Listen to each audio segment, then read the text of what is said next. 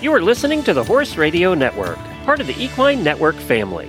What a beautiful day for horses in the morning. You are listening to the number one horse podcast in the world. Here is your entertaining look at the horse world and the people in it.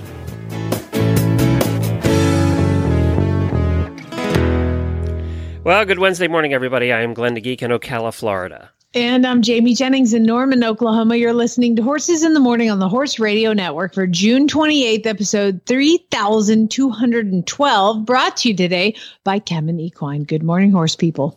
I put 40 hours in this weekend, man, it's only Wednesday.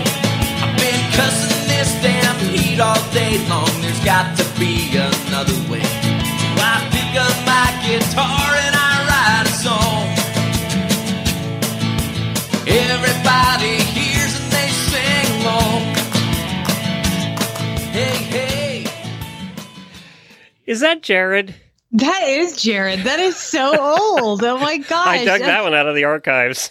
That shows you how long he's been on the show. that was probably from 10 or 12 years ago. And I listened to it this morning and I went, Is that Jared? it is. Well done. I don't know where I found that song. I don't know that he even remembers he did that song, to be honest. I know. Well, I, I, by the way, that's Jared Rogerson, who just recently, two weekends ago, did the music in the movement. So that's so crazy. It's funny when I listened to it, I was like, I don't even remember this opener. It's been so long ago. He Well, sounds 12. Yeah, he does. uh, Jamie's going to do her annual review of how to prepare your horses for fireworks because guess what? We started having them here in the neighborhood last night. And Yeah, we're a little late. this week this weekend's going to be a nightmare. Uh, oh, next three weeks is going to be a nightmare. Let's, what about this weekend? Nobody quits just on the weekend. Uh, I'm going to review the top things to do if you're caught riding in a lightning storm. Uh, that's an odd one, but there are a lot of lightning storms right now. Oh, I have a horses in history for you, and you have some weird news. Uh, just a few. I also did a poll for the auditors in the post show. We're going to talk about your favorite weird smells, the smells you like that nobody else does, and we're going to see what Jamie and I. We're going to see if Jamie and I think you're really weird. So You know what, though? I was thinking about the weird smells and I saw them immediately on this post. And I'm like, these are our people. and they're not all horse related. There, there's some that are not horse related. So we're going to do that in the post show today for you. Also, um, for you that uh, listen on uh, the Stitcher podcast player, by the way, Stitcher was one of the first ones back when we started hmm, 2008. It was one of the first players out there, and they just sent an email out to all of their subscribers that they're going away August 29th. Uh, Stitcher will be no more. So if you listen to us on Stitcher, you're going to need to find a new podcast player. I use Podcast Addict. Which, what, do you use the Apple one? I just use the Apple one. Yeah. Yeah. So, I mean, if you have an Apple phone, you can just use the Apple one. They're supposed to have done an update to the Apple one with the latest uh, new operating system. So when, when you do your new update for your entire phone with the latest operating system, it should do updates to the podcast player. Uh, because remember, they had some problems and it wasn't so good for a while. They're trying to fix all that. So when you do your phone update, you should get a new podcast player. I assume you have not updated your phone. Me? do I have to do something to do that? Didn't it just do it automatically? I, I don't know. Some phones are set up that way and some are not. So I don't know whether yours did it or not. Also, I feel like we had this conversation not too long ago about ketchup, about whether you put ketchup in the fridge or you leave it out. Uh, and we were that all, was not me. That was your your other girlfriend. might, might, might have been, but uh, Heinz came out with a ruling officially declared what should happen. So do you I didn't realize that where ketchup is stored was such a heated debate. Apparently, the people who leave ketchup out, and the British especially, leave ketchup out. They never put it in the fridge because they like it warm. But they like everything warm. They don't put ice in their drinks either. But are you a keep it out or put it in the fridge, or don't you use ketchup? Yeah, you use I ketchup. I don't use ketchup. No? It's disgusting. Okay, so and, and and to be fair, like thinking of warm ketchup kind of makes me. I know, me too. That's why I leave it in the fridge. So we're in the fridge, but about half the world is leave it out and never put it in the fridge. Ugh. Apparently, Heinz came out and settled the debate, which caused another debate on Twitter blew up uh, because the important things we have to discuss in this world. They said that after it's opened, it should be put in the fridge. Oh, Because it- cold ketchup it is. It has high acidity, and after you open it, it should go in the fridge. Now, everybody was saying, you know, I've left mine out for years. I haven't gotten sick. And they said, you're not going to get sick necessarily. What it does is it degrades the taste the longer it's not refrigerated. You mean the corn syrup that people that Heinz puts in their ketchup starts to degrade? That's so weird. yes, apparently, yes. so there you go for all of you people. Now there'll be a post on the auditor room, and this will become a debate. so that's the official, though. Heinz says refrigerate your ketchup. I'm kind of in the in the if I open it, refrigerate it kind of. yeah, we are too. Like anything. yeah. yeah. Just gonna I'm like, go ahead and stick that Let's in not take a chance. Let's just put it in the fridge. I don't know. You know, like maple syrup and stuff. We put that in the fridge. I don't know if you're supposed to. That's corn syrup. The actual maple syrup goes in the fridge. When you buy Aunt Jemima, no, that's no, I meant real. actual maple syrup. Is that supposed to go in the Th- fridge? yes, that goes in the fridge. Well, but it's just natural. Why would I have to? Put it in the fridge. like See? Literally, if you open it, put it in the fridge. They say you don't have to put hot sauce in the fridge. I don't want warm hot sauce. I keep um hot sauce in the fridge. I like it cold. Oh yeah. See, so I, I would think hot sauce would keep for like 89 years outside the fridge because I don't care if I've opened it. There, I don't want little bacteria climbing in it. I want my bacteria to sit nice and slow and unable to get up the bottle. So officially here on Horses in the Morning, if you open the bottle, put it in the fridge. That's the rule. It's kind of like um like my mom. that that's always bothered my my grandmother. I think too because she can't grew up in the depression. But my mom's thing was, if in doubt, throw it out. yeah, I have that one too. and so I think that's why I refrigerate everything because if it's in my pantry, I'm like, oh, got to throw it away. There's I at know, least once terrible. a week when I get something out that's leftovers and I show it to Jennifer and I say, which day did we eat this? If you can't remember when you had it, you should throw it out. Well, that's usually what we end up doing. And my, the next question is, is, is it green? And I'm like, no, it's not green, but I don't remember quite what day. So, So, like, if it, the cheese end gets green, do you just like shave that off, or do you have to throw the whole thing I away? throw the we whole can thing get away. into whole I discussion can't because I don't like uh, moldy cheese anyway, that kind of stinky cheese. So if it's green for me, it's gone. and I know you can cut it off and use it. I get it, but I can't. Glenn's the if in doubt, throw, Throw it, it out, out. category.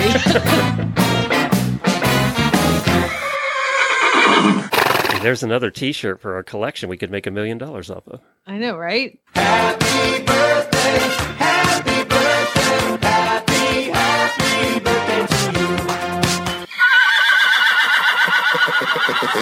Well, we have a couple of auditor birthdays today. Aaron King, Taylor Renee, uh, D. Sabantino, and Ali Henninger. Happy birthday to all of you. We hope you have a terrific day.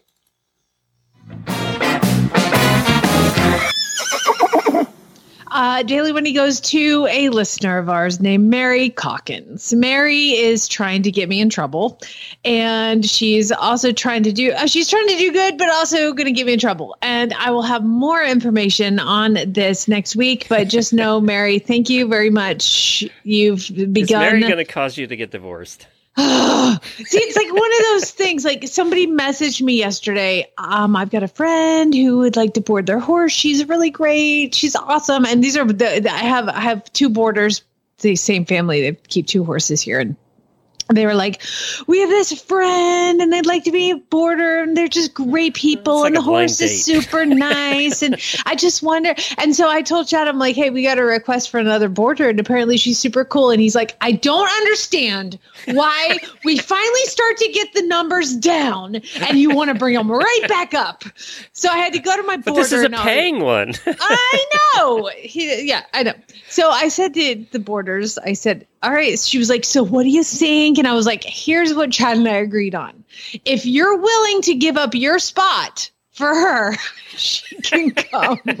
All of a sudden, that wasn't happening, was it? and they were like, never mind. It's, it's okay. Never mind. Thank you. I was like, so she's probably sent me 10 people that because she posts about being at my farm and how great it is and all those wonderful things. And yeah, I'm like, and as, as we know, we're always looking for a new boarding stable that's perfect. Exactly. Yeah. And mine's perfect. So Everybody wants that perfect boarding stable. it's not a boarding stable, it's my house. So it's like it's gonna be gonna be perfect because I live here. So yeah, so they, they're awesome people and I love them. And I'm like, if you want to give up your spot, then she can come. Never mind. Chad's going to move out one of these days. Oh yeah. He's so like, you live at the house, I'll live over here. Mary's doing her darndest to just continue to add strife to this marriage, and I'll fill you in more next week. You know where there's some strife happening? That's in Broward County, Florida. And Oh it- my God, this is so terrible. it's not just elections. Remember, that was the election with uh, George Bush. It was Broward County that where they had to count the Chads. That was the same county. the hanging chad. hanging Chads. Well, they're not having hanging Chad problems. They're having giant African land snail problems. They're known. Sounds like a character on SpongeBob. it does. It's the giant African land snail. and he has a funny accent.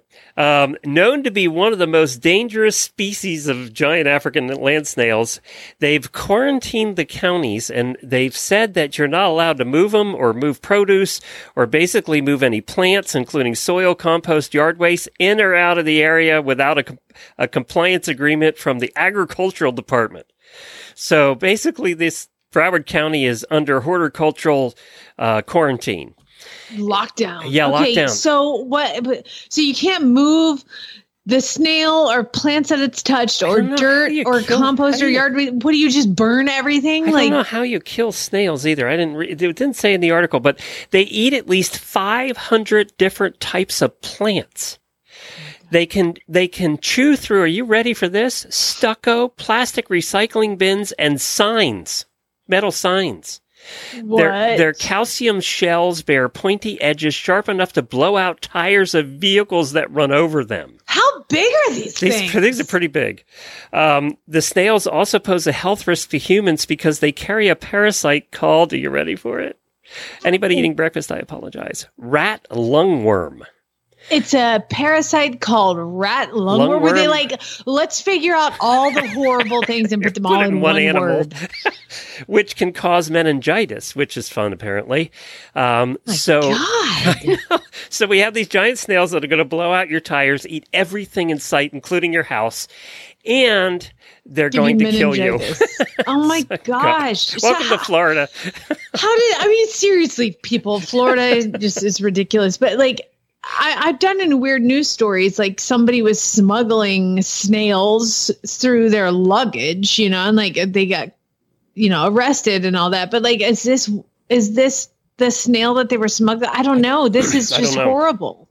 These things usually do come But over you- in luggage or or, or produce or something. It makes me say I am not going to Africa. If these are just a random land snail that they have, like they, they can't be just running around Africa everywhere. I don't know. Uh, let me look up how big uh, is. Uh, let me look that. It can't up. be small considering it's called way, a giant African land. They do look like giant. Oh, they reach eight inches in length and five inches in diameter. Oh my god! So it's like a football. Oh my god! Oh dear God. These are with. Oh my god! Somebody's holding them in their hand, and it's the entire length of their hand, if not longer. And it has a hard shell, and then their their front part sticks out like a snail, but it sticks out like the entire length of the shell, and it's really ugly. Oh, Okay, I oh, gotta God, search oh. for this. Yeah, look oh, up. why would you touch it? Don't touch it. And I'm sure Kemin is proud to be a sponsor of the Giant African Land Snail Show, and they're coming up right now. We'll be back with a dramatic reading. We've had no shortage of stress this past year, and a lot of our attention has been focused on maintaining our health and immunity. Stress and illness can actually form a vicious cycle in humans and also in horses. Elevated cortisol levels caused by stressors like extreme weather, disease, diet changes, travel, and trailering can throw your horse's health and immune function out of whack. But did you know you can help reduce the negative impacts of stress by feeding your horse chromium every day? By lowering the levels of the stress hormone cortisol and optimizing overall energy use, feeding chromium results in improved body upkeep, health and immunity, performance, and overall well-being. To ensure you're supporting your horse, don't feed just any chromium. Feed your horse the only FDA reviewed source of chromium propionate on the market today. KemTRACE Chromium from Kemin Equine. Ask for it by name and stress less. Learn more about KemTRACE Chromium at Kemin.com slash Chromium EQ. That's Kemin, K-E-M-I-N dot com slash Chromium EQ. Okay, hold on. Before we get to the dramatic reading, I Googled giant African land snails. And you know how, like, they'll come up with some pictures of it, which is Mhm. horrifying. Mhm. Then there's like the questions that people Yeah. ask about it. And first one is, why are are giant African snails illegal? And the next one is, can you keep a giant African land snail as a pet? Let me go ahead and answer that for you. No. No, don't do that. Did it, it? Was the next one? How do you get rid of them? Uh, one is what to do if you find a giant African Oh, what was land that answer? snail. Okay, the answer for that one if you find one, contact your state USDA office or plant pest control agency immediately. You must.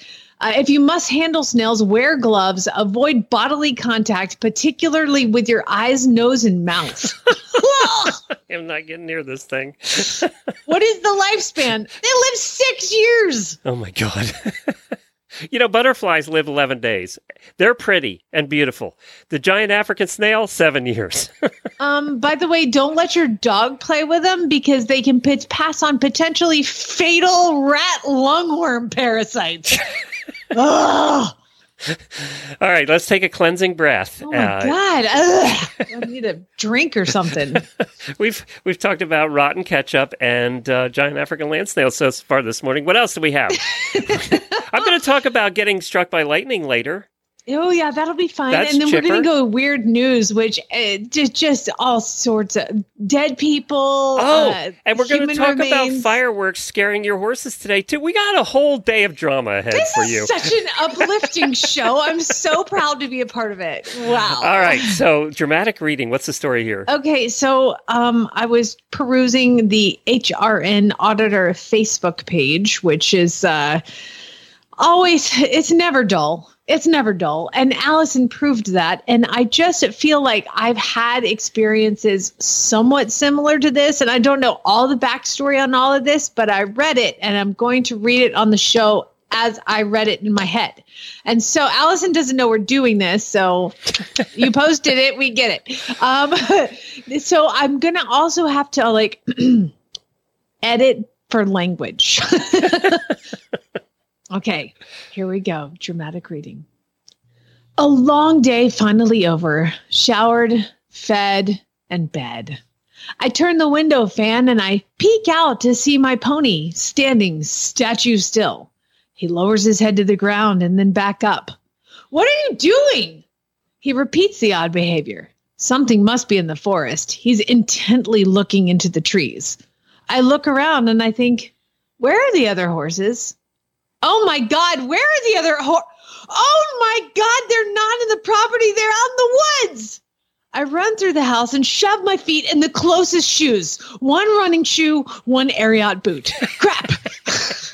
Crap. Oh well, go, go, go. I say as loud, I say out loud as I grab a flashlight, slamming the door behind me. I run as fast as I can down the stone steps to the courtyard. My heart is racing and I'm terrified they'll head towards the road. I shine my light on the fence. It's down. It's all down. I sprint to the barn and I turn the box off and I stall the one pony that didn't leave. Shining my light on the fence is all I can think about is how am I going to tell my boarder her horse got out and got hit by a truck? I'm panicking, running down the fence lane. Damn it, where did you guys get out? The perimeter fence was still standing. The stalled pony then starts to panic. So I run back to him and I throw him some hay and I say, There's nothing that I can do, pony. Nothing. My heart sinks and my adrenaline raises. I've got three horses off the property. None of them are wearing halters. One is completely wild. I'll never get her back. What will I tell her owner?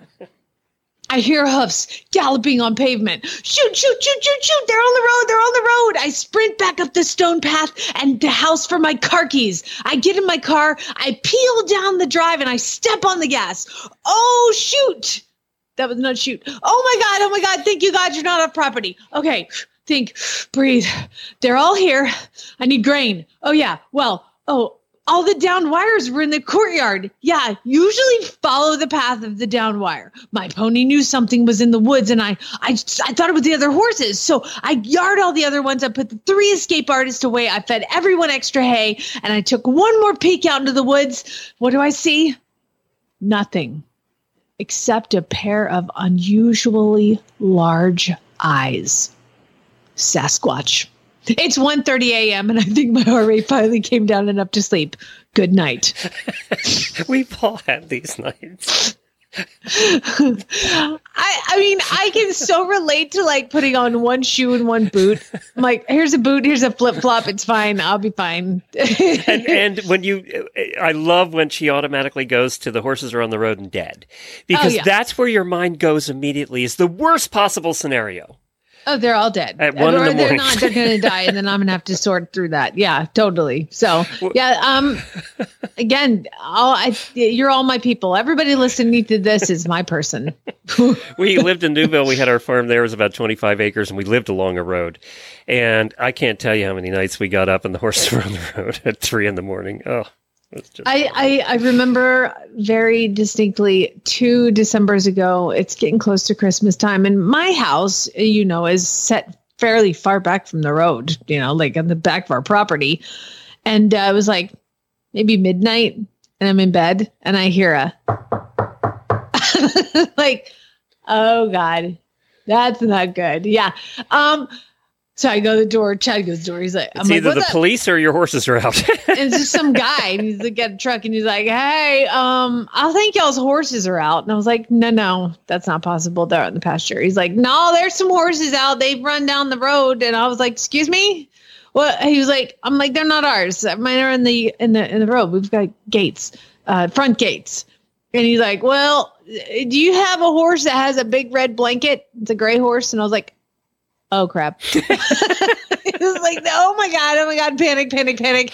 And uh, yeah so we had an electric gate and it shuts but it uh, malfunctioned and it closed because it started doing this afterwards. It would close and then reopen about six feet yeah, just enough for horses to get out. yeah and of course the perfect storm had happened to, because there's like three gates they have to get through to get to that gate and uh, the cool thing is that they were horse and hound horses so they're not even mine and uh, yeah that was fun that was real fun Catching the thoroughbreds on the road, playing with traffic. and yeah, I, I and then I lose my job because I killed two horses on the road. I get it. I, that's exactly where my heart went. I, Yep. They're dead. It always goes there immediately when you get out the door. It's like, oh, now, the perfectly ironic thing was they actually, my in laws live in the neighborhood nine tenths of a mile away, and they were two houses away from my mother in law's house. Which, if a prince would have gone in her lawn, oh my God, I'd be dead. hey, I have an amazing, miraculous. I'll, I'll, I have an upbeat story for the show. Okay, tell me something good. Yeah, this is good. I just reminded me when we were talking about uh, things getting loose. So when we had our hundred acre property in Pennsylvania, we had the best dog. It's still Jennifer's lifetime dog. Name was Houlihan, and it was an outside barn dog. Would not come in the house. Period. Just didn't want to have anything to do with the house. Well, one winter, it was December. The Hooli left and never came back. We had hundred acres, and she still wandered off left and never came back. It was over a month later. It was the week between Christmas and New Year's. All of a sudden, a truck comes riding down the driveway, and Houlihan was in the truck. And what had happened is she had gotten stuck in a animal trap in the woods. Spent three weeks stuck in an animal trap in the woods. Survived. Came back. Now foot was all screwed up, and eventually healed. Those uh, are illegal. They're illegal in most places. It's Pennsylvania. so, um, Redneck Central. So uh, he he found the tag and brought her back. She, we had thought she was long dead. You know, an animal had gotten her or something. Bear got her, whatever. Uh, but she was alive, and now she could walk for like another month, and she would not come in the house to re- to rehabilitate. We had to set her up a bed in the barn. It was cold out. We put a blanket on her, and she would manage to hobble to go to the bathroom and stuff. We and then eventually her paw actually healed, and she lived for another couple of years after that. But there was Why one we on thought was completely are gone you? Why are you telling us this? because it was a happy ending. It's the one thing we're doing today that has a happy ending. my dog ran away and got stuck in an animal trap for three weeks. Oh my god! it survived, though. Isn't that a miracle? It's a miracle. That's a very random story. Did this like just happen? Uh, what? No, what made no, you it was like this? 30 years ago. It because of animals getting out. See, that's what reminded me. Have ADD. Such a reach. Oh Fireworks. God, Let's talk about medication. fireworks. Let's go from one story to another. Fireworks, everybody's favorite thing uh, if you're on a horse or a dog or anything that's frightened by fireworks. So last night we live in a neighborhood and they started, and our neighborhood is probably 70% Latino. And we learned something when we moved here last year. Not only do we not speak their language, um, they also love fireworks. They love fireworks. So if your horses are in an area, Jamie helps us out every year. But I thought before we get into how, how you can train your horses for fireworks, uh, I thought I would help you out by giving you some fireworks stats. It led me down a rabbit hole this morning. Do you realize that in 2021, Americans alone shot off 428 million pounds of fireworks. 428 million, 2.2 billion dollars worth. Wow. Do you know that a typical small town fireworks display that lasts 10 to 20 minutes costs them between 2 and 10,000 dollars?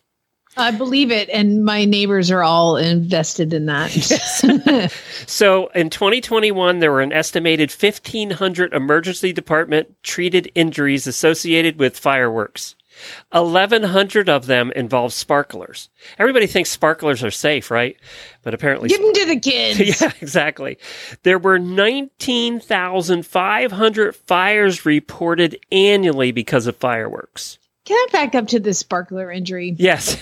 Who's who's requiring medical attention for a sparkler I don't injury? know what they're doing. Eating them? I don't know what they're doing with this. Emergency department treated injuries associate 1100 involving sparklers. Sparklers, yes. what are you putting it in your eyeball? what? I don't know.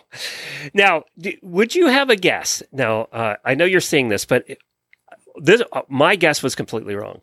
The top five states for fireworks injuries, and I I know where I would have guessed. What would you guess the top five states for fireworks injuries? Anywhere where the first thing someone says is, "Hey, y'all watch this." Exactly. Uh, The South is what I would have hey, guessed. Hold my beer. I, I would have guessed Florida, Alabama, Georgia, Mississippi, Louisiana would have been my guess. for the top Oklahoma. Texas, Yeah, yeah. any any you know what? Mm. And I can make fun of the South because I live there. So I'm from Georgia. So like For y'all- once, we don't win this competition. What? Midwestern states took every spot in the top five for the most firework injuries. Oh, y'all are stupid. Believe it or not, South Dakota is number one. And considering their population's not great, I would say. Is it like a percentage of people I- that live there? Maybe. Yes, I think it is. Nebraska took the second spot, followed by Wisconsin, Iowa, and Michigan. Okay. So, so the South is not the only place with dumbasses, is what I'm saying. We're we have Hmm. company. they're stupid up north too. The largest the largest consumer of fireworks, what would you guess in the United States? Who consumes more fireworks and uses more fireworks than any other place? like what state? No, no, no. This is what what facility, what place shoots off more fireworks than anybody else? Oh gosh, gotta be Disney World. Disney World is the largest Don't they do it like every day? every day. Get this. Disney World spends $40,000 a night on fireworks every night. That It- just shows you how overflated their ticket prices are. But like, can y'all drop the price and just stop the fireworks. They just went up again too. Annually, this adds up to fifty million dollars a year they spend on fireworks. Good lord, if you're a fireworks maker, that's your that's a gig you want. Yeah, you want to bid on that one. The next one is uh, the last thing I stat I have for you before Jamie helps us out. By the way, I, if you're hearing noise, we have a thunderstorm going, and they're replacing our garage door, so there's a lot of noise going on right now. Uh, on average, the average person in the United States that does fireworks spends between eighty and two hundred dollars. However, your neighbor, the ones who are exceptional in their spending, spend an average of six to eight hundred dollars for their I think my neighbor probably spends two to five thousand dollars. same as a small town. Yeah, yeah. yeah. I mean, we went to it a couple years ago because it's like a show. How do they four afford to houses do down. that every year? I don't know how they afford to do it. People, yeah, okay. Because once you shoot it off, it's a done, thing. you It's know? a thing. You know what? Rich, dumb people with money are everywhere.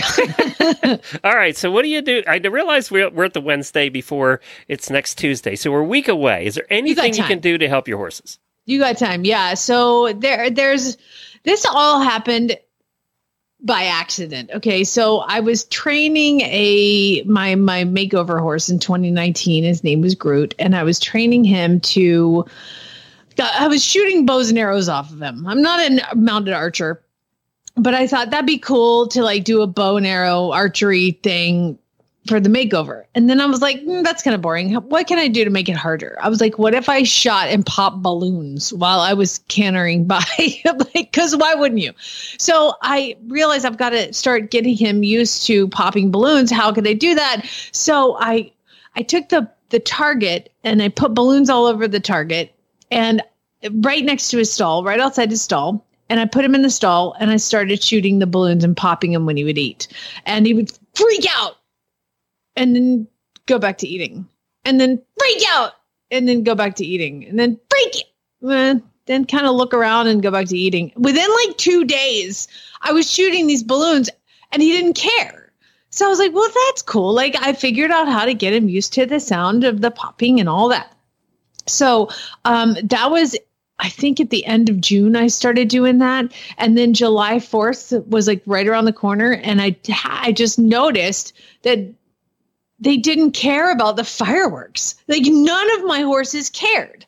And I thought, oh my gosh, it's because I was popping all those balloons in the barn and all the horses eat at the same time. So uh, it is, I learned this by just by being there. So, um, so what I do every year now, because I have a revolving door of horses, and funny enough, you asked me to do this segment today on the show, and I was actually had started my balloon training this morning. uh, I was like, oh my god, I just finished. And the key So- is do it while they're eating because they're distracted and then they don't focus on it. So if you do it while they're eating, there's something that they really want. And it's almost, I I mean, if you give them space to run, they're going to run. Right. But they don't have space to run and they've got food and they're most focused on the food. So they, what you do is you, you know, you ta- I take my feed cart out and I feed them all. Now I have a bunch of fat horses right now that don't eat much, so I pre blew up the balloons that I was going to pop. But most of the time, if I'm feeding them, they're going to eat for a while. I feed, put the food in, blow up a balloon. I have a needle, and I pop it. And it, yeah, it's it's weird to pop a balloon. Like just close your eyes and look away and pop it, and then they all jump like, oh my god! And then nothing happened. Like nothing hurt. The noise happened and nothing happened, and they go back to eating.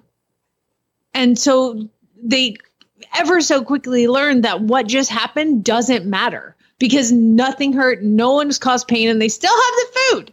And so you wait until they're comfortably back eating food again, blow up another one, and then pop it. And within four or five balloons, they don't care. They just keep eating. And, and if you do that for three days straight, it's it's amazing how and I keep doing it too, you know, and uh, they because they're in the stalls, nothing happened, nothing hurt, and you just pop it, and that noise in the barn, a big balloon popping in the barn, is going to be louder than a fireworks show down the street, you know, because it's right in their face, and I will stand right outside their, you know, because I have a little square cut out, and you dump the grain in, and they're eating in the corner, and I'll stand there and pop it just outside their stall, and nothing happens, and now none of them care at all. And none of them care about noise, loud noises, about trucks that backfire, about Yeah, that helps when you're riding too, right? Yeah. Oh my god, yeah, th- things that scare me. My horses don't get scared of. Like I'll be like, "Oh my god, what was that?" And the horse is like, "Shut up," and let's just keep going because it just I don't know what I don't know why it just you So- sense it. It just connects in their brain that loud noises don't matter, and it's really uh, great.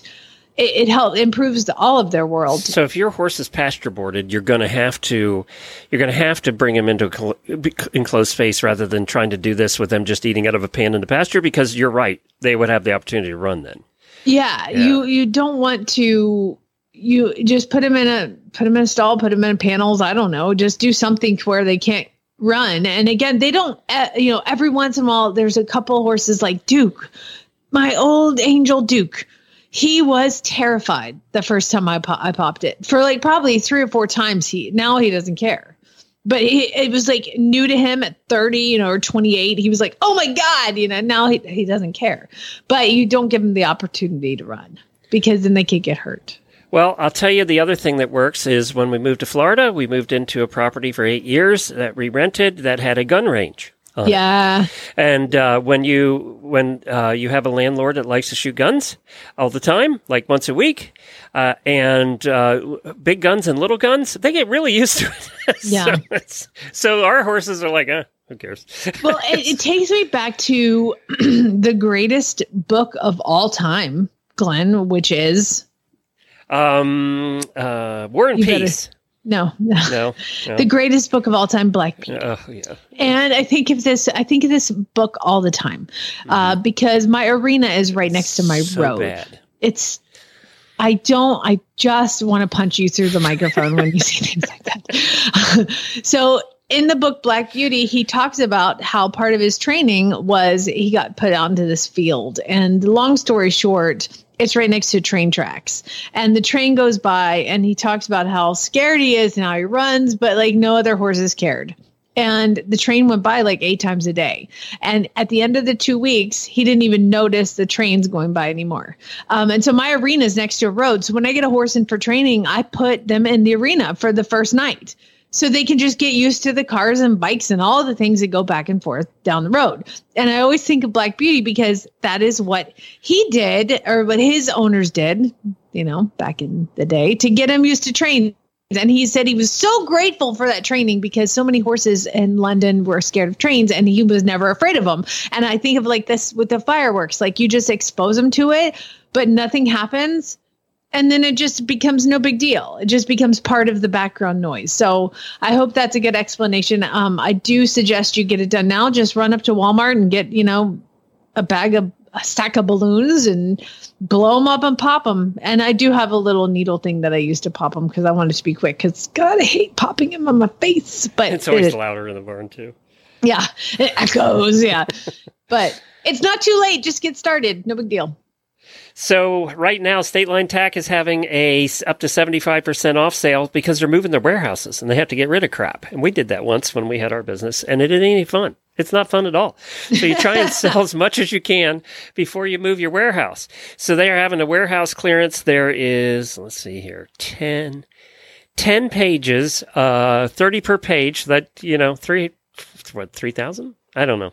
A lot of items. You can go there right now. They have helmets, they have boots, they have fly sheets, and limited sizes on all of these things, uh, but they are definitely marked down. Uh, and breeches and just everything and anything. Halters, uh, they have breakaway halters, they have leather halters, all different kinds of stuff marked up to 70% Casual off. fly mask are fourteen dollars. Oh my god. Yeah, they're probably limited sizes, so check them out. I know a lot of these say only seven, only one left, only 10 left. Oh, we So only two left, only four left. So you're going to want to definitely get over there as soon as possible and check out these items because they're getting rid of them so they don't have to move them. That's what we used to do when I worked at uh, for Bit of Britain at, at Rolex. You always went came shopping the last day because we marked everything down because none of us wanted to pack that crap. Yeah, no kidding.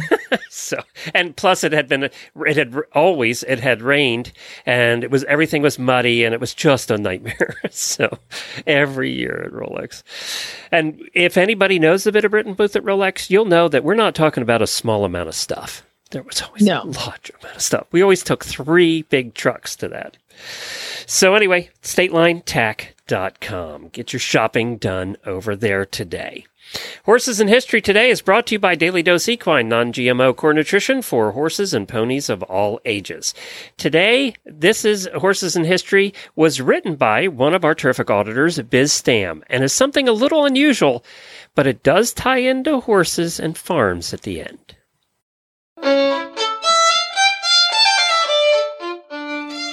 A Capable Man by Biz Stam. Gardens are a threshold between what is wild and what has been domesticated by humankind. From potted herbs on a windowsill to a well-planned courtyard, gardens offer the ability to organize and arrange the natural world. In 18th century England, gardens had become a prominent feature of the great manor houses. Meticulously manicured hedges surrounding carefully plotted rows of flowers and rectangular bodies of water were typical of this era. As the task of designing and maintaining these elaborate feats of landscape architecture required a great deal of skill, the position of head gardener carried a great deal of prestige. At one of those great manor houses, Kirkharle Hall, an ambitious 16 year old boy, the son of a chambermaid, managed to obtain the position of apprentice to the head gardener. He was a quick learner with a natural gift for the craft. At the age of 23, no longer a boy, but instead a young man, his talent had become undeniable, and he parted ways with the great manor house in Kirkharle, seeking bigger stages for his work at even greater houses. After designing a handful of commissioned pieces, he acquired the position of undergardener at Stowe House in Buckinghamshire, working for the head gardener William Kent. Kent, already a revolutionary in the realms of painting and architecture, was never one to be satisfied with the status quo. He had grown tired of the straight lines and regimented order that had become common for the day in the gardens of the great manor houses. He wanted to bring a bit of the countryside, a bit of the wild back to the garden.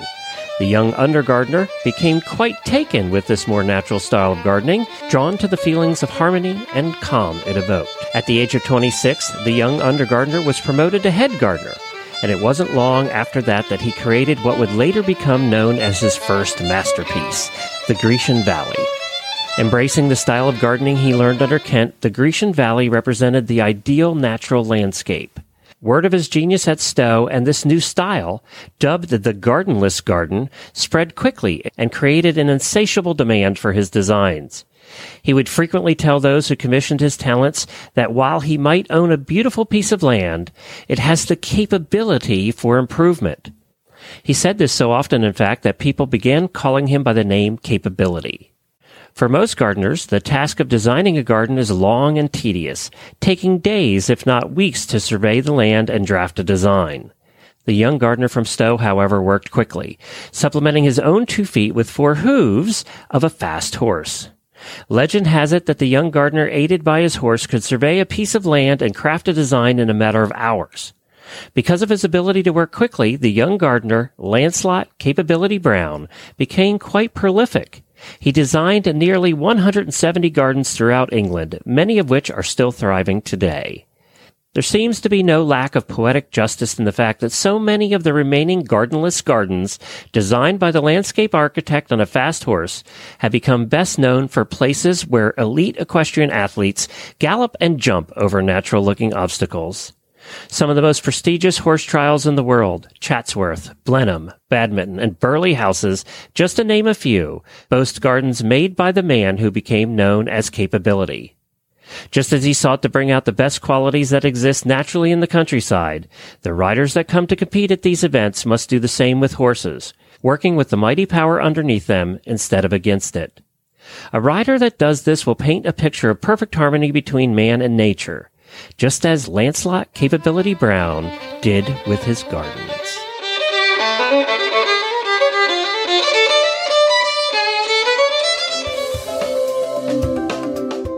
I'm here with the mad scientist who developed Daily Dose Equine Horse Feeds, Janet Geyer. And I wanted to have a quick chat with you because Daily Dose Equine Horse Feed are non GMO whole food nutrition based. And a lot of people go, oh, that comes from a small dedicated feed mill. I won't be able to get that when I travel. They're wrong, aren't they? They are. You can get it through Chewy anywhere in the United States. Or if you live locally in Maryland and Northern Virginia, you can get it delivered.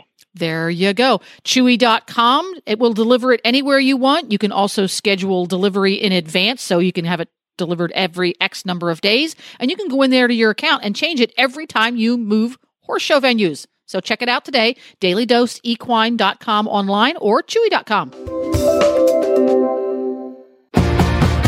As horse owners, we spend a lot of time on the road. Let US Rider help keep you covered. Our equestrian motor plan offers fast, reliable, nationwide service from our highly trained roadside assistance team. 24 7 coverage for both you and your horse. Membership includes horse trailer servicing, towing, flat tire repair, even on dual wheels, battery assistance, and lockout service on any vehicle in your plan. We also have your equine companions covered with referrals for emergency vet services, farrier referrals, and emergency stabling assistance. Get peace of mind on the road for you and your horse. Join US Rider today.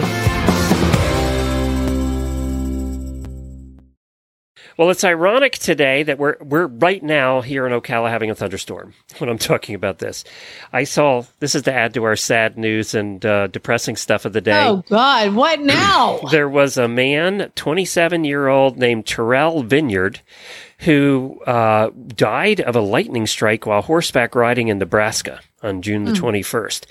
Which reminded me that we haven't talked it for years and years and How- years. Is it weird if I ask how the horse is? Uh, didn't say. I'm guessing it wasn't good. Okay. I'm guessing that neither one of them did well. Um, and you know what's, what's ironic is Jennifer's brother, the Green Beret, has been struck by lightning three times. Like Oh, direct on. hits. Yep. He still lives to tell about it. Um, so the I did find a terrific article that was on women of ageridinghorses.com. Women of age riding ageridinghorses.com. It's a blog, but they had an excellent safety tips if you're caught riding in a lightning storm. So let's say you're out riding in the mountains or wherever and the storm comes up quickly, that can happen and you're stuck. Obviously, their first tip was check the weather before you leave and don't go riding in an electric storm. That was their first tip. But uh, if we go beyond that, they did have some good advice. And one of them that Jamie said earlier in the show was incorrect. Do not be the highest object. I think we all know that. They do say You, that was you asked me off the air. What would you do in a lightning storm? And I said, Said that the, the best tree- thing to do tree. is to go underneath a tree and hug it. Yeah, and so I said that's, that's no. not that's not a good thing. no, you mean you don't stand up on the top of your barn roof and put your arms in the air? No, Oh, dismount and weird. lead your horse. That's one of the things they do say. Dismount because you know if it strikes close by, the horse freaks out. You're going to get hurt falling off the horse. So get off the horse. I don't know whether this guy was on the horse or off the horse.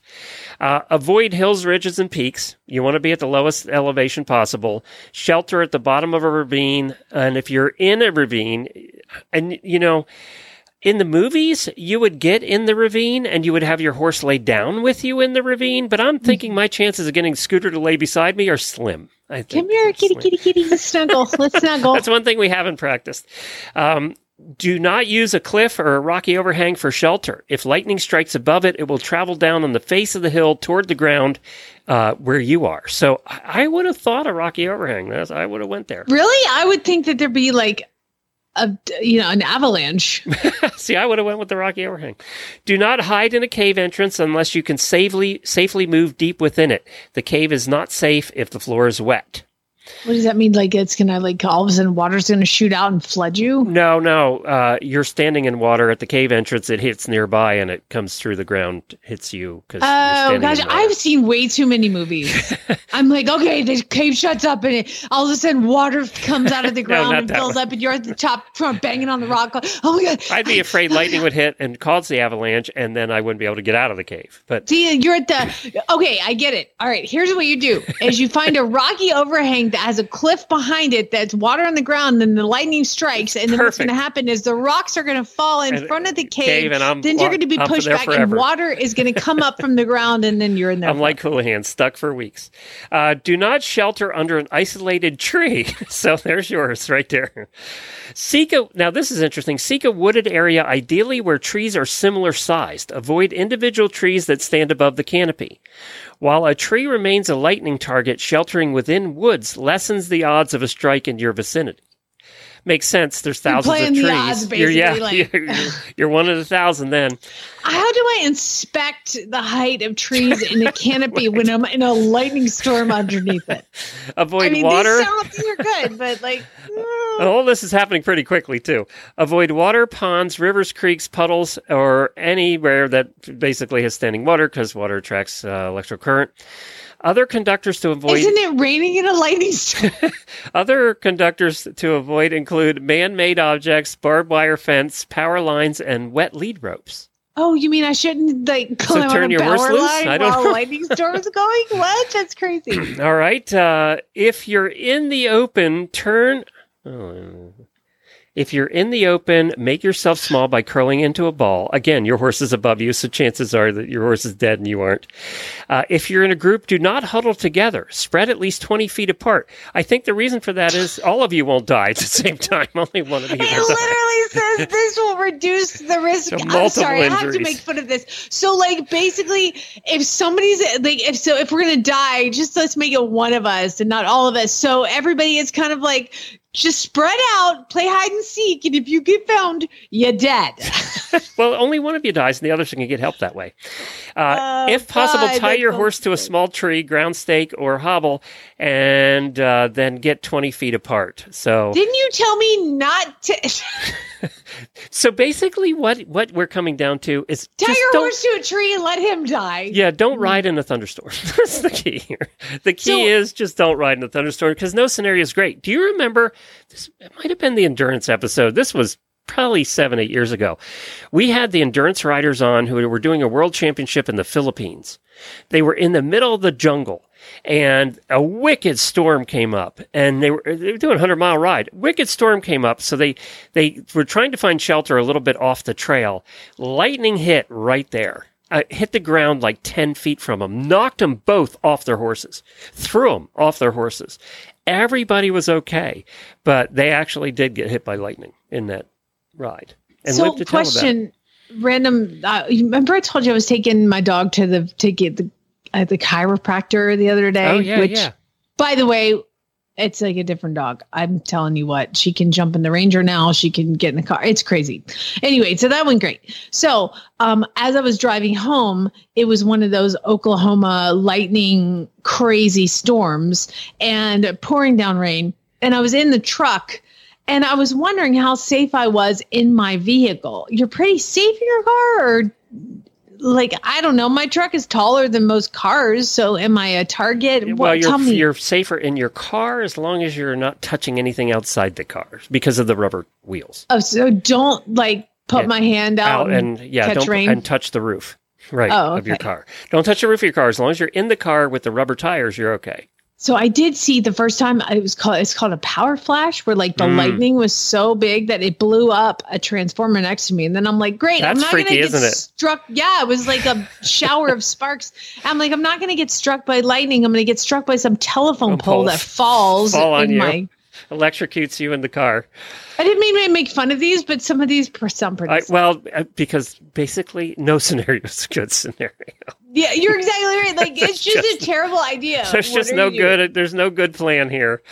No, this doesn't talk about hail and the tornado that's following. You know, so if you make it through the lightning would be storm, you're then gonna die from if the you tornado. have, if lightning has hit close to you while you're riding, or you've been hit by lightning, let us know because we want to get you on the show. Let us know. yeah. Uh, Jen- Jennifer at horseradionetwork.com. Send it over there. All right, let's hear from Daily Dose, and then we're going to come back as if we hadn't had enough weird news today. We're come, this whole show's been weird news. we're going to come back with more.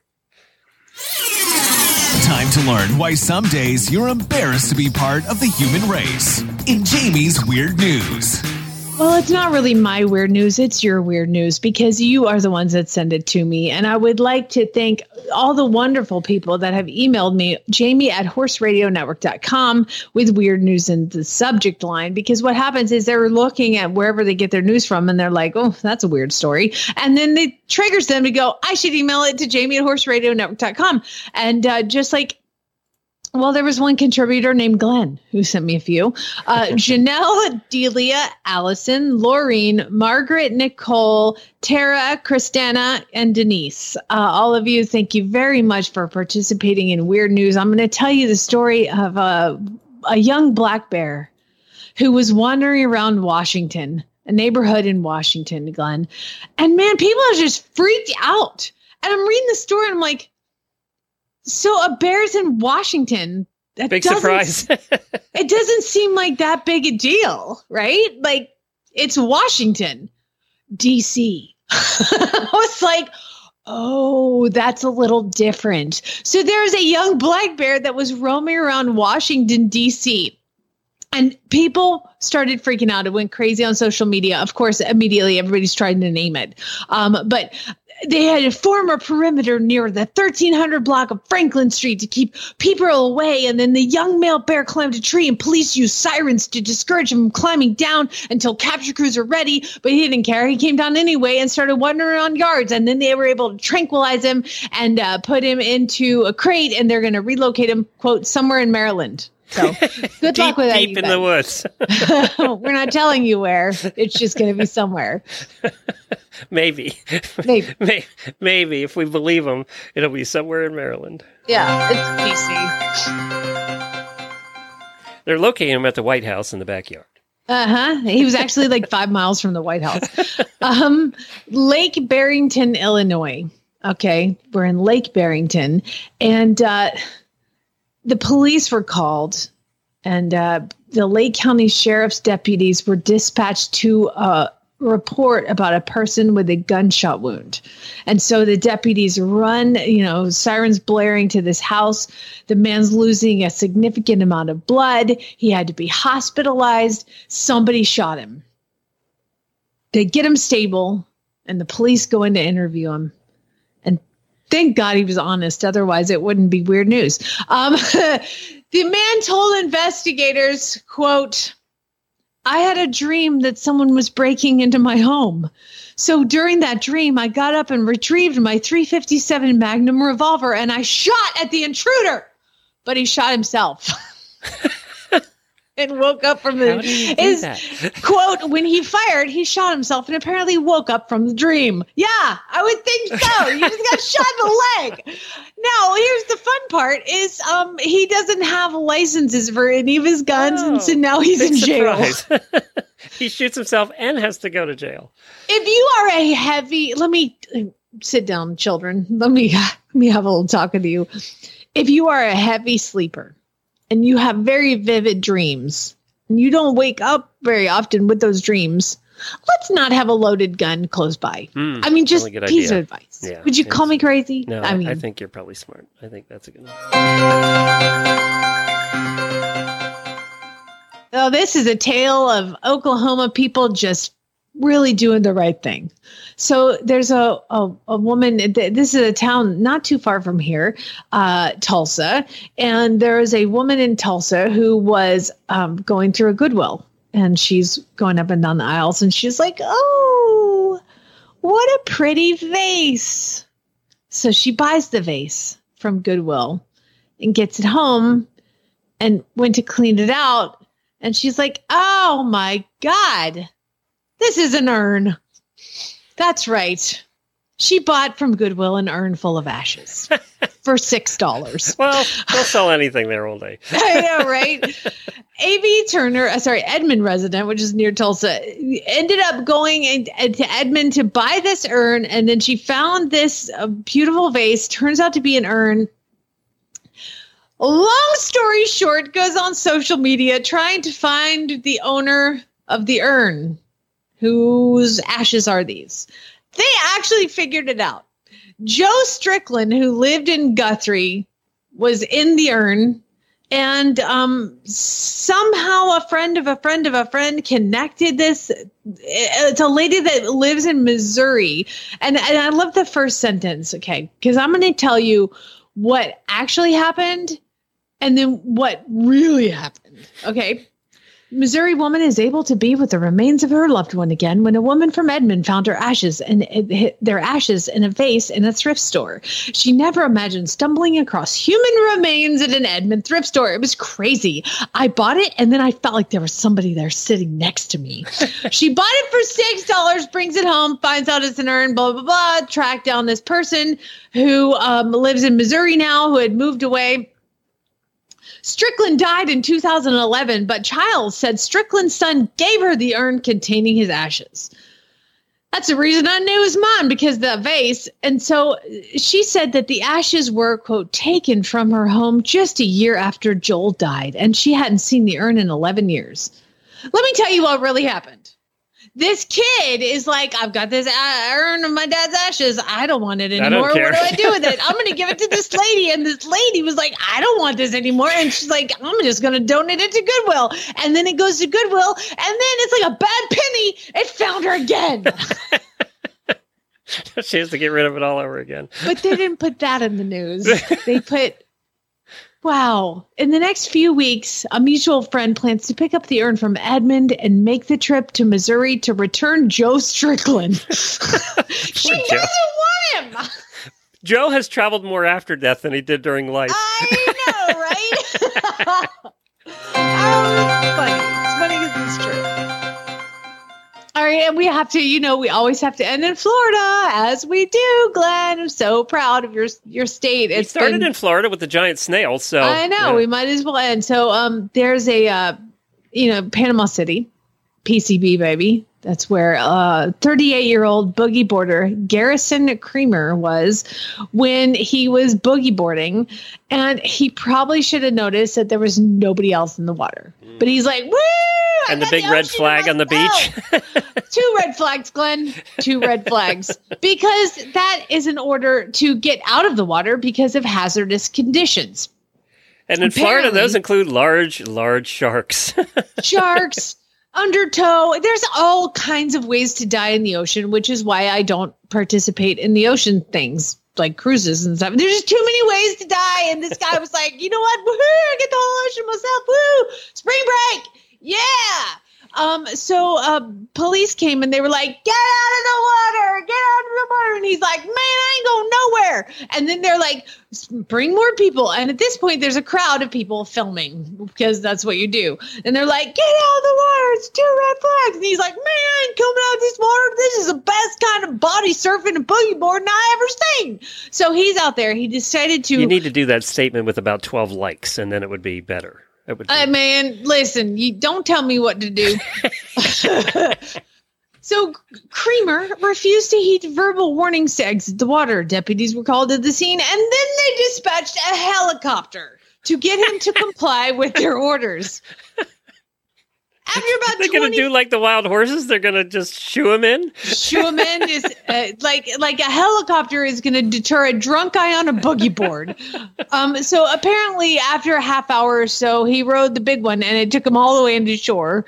And uh, then he gets on shore, and all the deputies come over to arrest him, and he took off running down the beach, saying, "I'm gonna get out of here, man!" And I think he dropped his boogie board, uh, left, and ran down the beach. And then the police caught up to him, and then he, um, you want to take make it? Let's make a bad situation worse. Okay, so you're in the water. You're not supposed to be in the water. They dispatch a helicopter to get you out of the water. You finally get out of the water, and then you run. And then when the police catch you, what do you do? You start a fight. Just add to the charges. so now he Drugs was are bad, being, kids. Drugs are bad. He was being charged with a violation of double red flag ordinance. Now he's being charged with double red flag ordinance, obstruction of justice, resisting arrest, and battery on a law enforcement officer. PCB, baby, spring break, woo! That's it. How do they submit weird news to you? You can send them to Jamie at horseradionetwork.com with weird news in the subject line. There we go.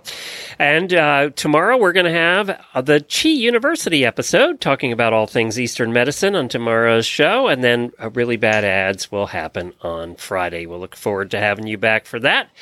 And you know what happened? There was in back in 2020, in the height of COVID, I did a when we were getting ready to move to the new to the new house. I did a the ultimate box of crap as a prize for really bad ads. It was a big box of crap. I just really got rid of everything I wanted to not move. And I'm kind of like State Line Tack. So I sent it out to a winner who happened to live in Canada, but they had it sent to their friend in Michigan or someplace like that. She just picked it up. Oh my almost three years later. What? And she posted a picture of all the stuff. And there was some foodstuffs in there too. Excuse me. Horse cookies and things like yeah, that. Yeah, I said maybe now- you don't want to eat those. if in doubt, throw it out. but there was all kinds of other good stuff. She took a picture of it all laid out with her with it and sent it. And I wanted to thank her for that. That was very nice of uh, you to do. Send it after all three years. She waited for that prize. Oh my gosh, that's crazy. I know that might have been the last time I did a box of crap. I don't know. I don't have much crap anymore. We don't go to trade shows as much as we used to, so I don't get as much crap anymore. And I love the fact that you always said box of crap from your closet. And when I had a cat, my litter box was in our closet. I know. And I would always be like, not that box of No, crap. I actually Not had some kind. good stuff in my crap. All right, let's uh, call it a day. Uh, auditors, hang on. We're going to find out what you like the smell of that nobody else does, and we're going to see if Jamie and I agree with any of these. That's coming up in the post show. We'll see you in a minute. Time for Oh, the wait a minute. auditor. Neuter Geld. There we go. Oh, wrong noise. Wrong Spay noise. neuter Geld. If you have I was too anxious.